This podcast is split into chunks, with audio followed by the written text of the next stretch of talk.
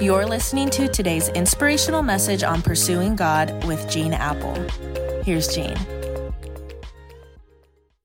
Well, thanks for joining me today, Thursday. Weeks flying by. We're gearing up for another great weekend at Eastside as we wrap up our teaching series, Balancing Life's Demands. And, you know, I think this has been a really meaningful season. I, I hope uh, I hope you'll join us for this series this weekend as we wrap it up. Times and locations, you can go to eastside.com. Hey, and I also want to let you know that next week we're going to be starting our summer edition of the podcast where our team will be posting just a day or two a week some of our summer speakers at Eastside, some of our best of Pursuing God episodes, but we're going to be back full swing, don't you worry, later in August. Hey, today I want to talk about how God can use the stress you face in your career or really in any area of life to deepen your character to help you be more like Jesus. Every job has a downside, and God wants to use that downside to deepen your character. I mean, without our jobs, how, how do we develop character? Ever hear about someone who inherits or makes a lot of money at a young age or wins a giant lottery and they just sort of check out on life and they pursue fun and recreation? But the money enables them to skip so many character building lessons in their life, and they're miserable and they often self destruct. A successful career gives you lots of opportunities to deepen your character. Paul said in Romans chapter 5, beginning in verse 3, he said, We can rejoice too when we run into problems and trials, for we know that they are good for us. They help us learn to endure, and endurance develops strength of character in us. I want you to notice it's problems, it's trials that develop strength of character in us.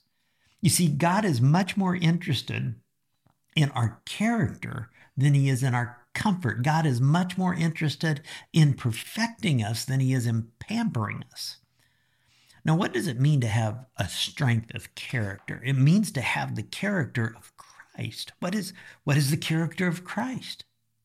It's the fruit of his Holy Spirit. There's nine qualities, according to, Galatians 5, that are the byproduct of God working in our lives love, joy, peace, patience, gentleness, goodness, faith, meekness, self control. Now, how does God build those character qualities in your life? Catch this, He does it by putting you in the exact opposite situation. How does God teach you love? By putting you around people that are difficult to love. How does God teach us joy? He lets us go through disappointment and discouragement and failure and problems and grief, where we learn to have joy in spite of our problems. How does God teach us peace? It's easy to be peaceful when you're picnicking in the park or watching a beautiful sunset on the water.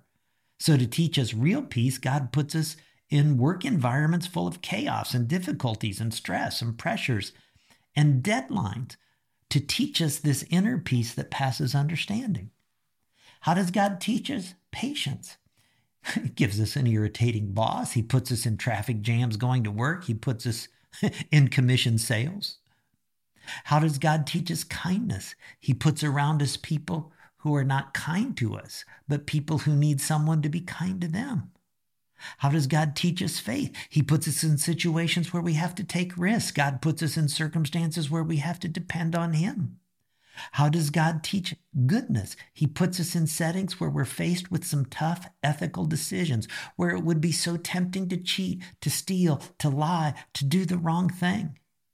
How does God teach us gentleness? He allows us to be criticized. He puts us in situations where our initial instinct is to repay evil with evil and watches to see if we'll gently forgive. How does God teach us self control? He puts us in situations where we're tempted to lose it, when we just want to go berserk, where everything inside of us wants to explode like a volcano. You see, that's the fruit of the Spirit, and that's how God produces it in us. Fruit takes time to ripen, and God uses pressures at work for the purpose of making us like Jesus. So when you're having problems at work or school or whatever your environment is, you need to pray and ask God, what are you trying to teach me in this situation? What character quality do you want to develop in me? God, I have a feeling that some of us are neck deep in the school of character development right now because we're in circumstances that push us, that take us to the limit, that uh, challenge us. And yet we know you're using this to develop these qualities that can only be supernaturally produced by you in us of love and joy and peace and patience and kindness and meekness and goodness and self control. And God, do that work in us. Make us more like Jesus today. Help us to see the challenges as opportunities to grow and stretch. And I ask it in Jesus' name. Amen. Amen. Catch you back here tomorrow.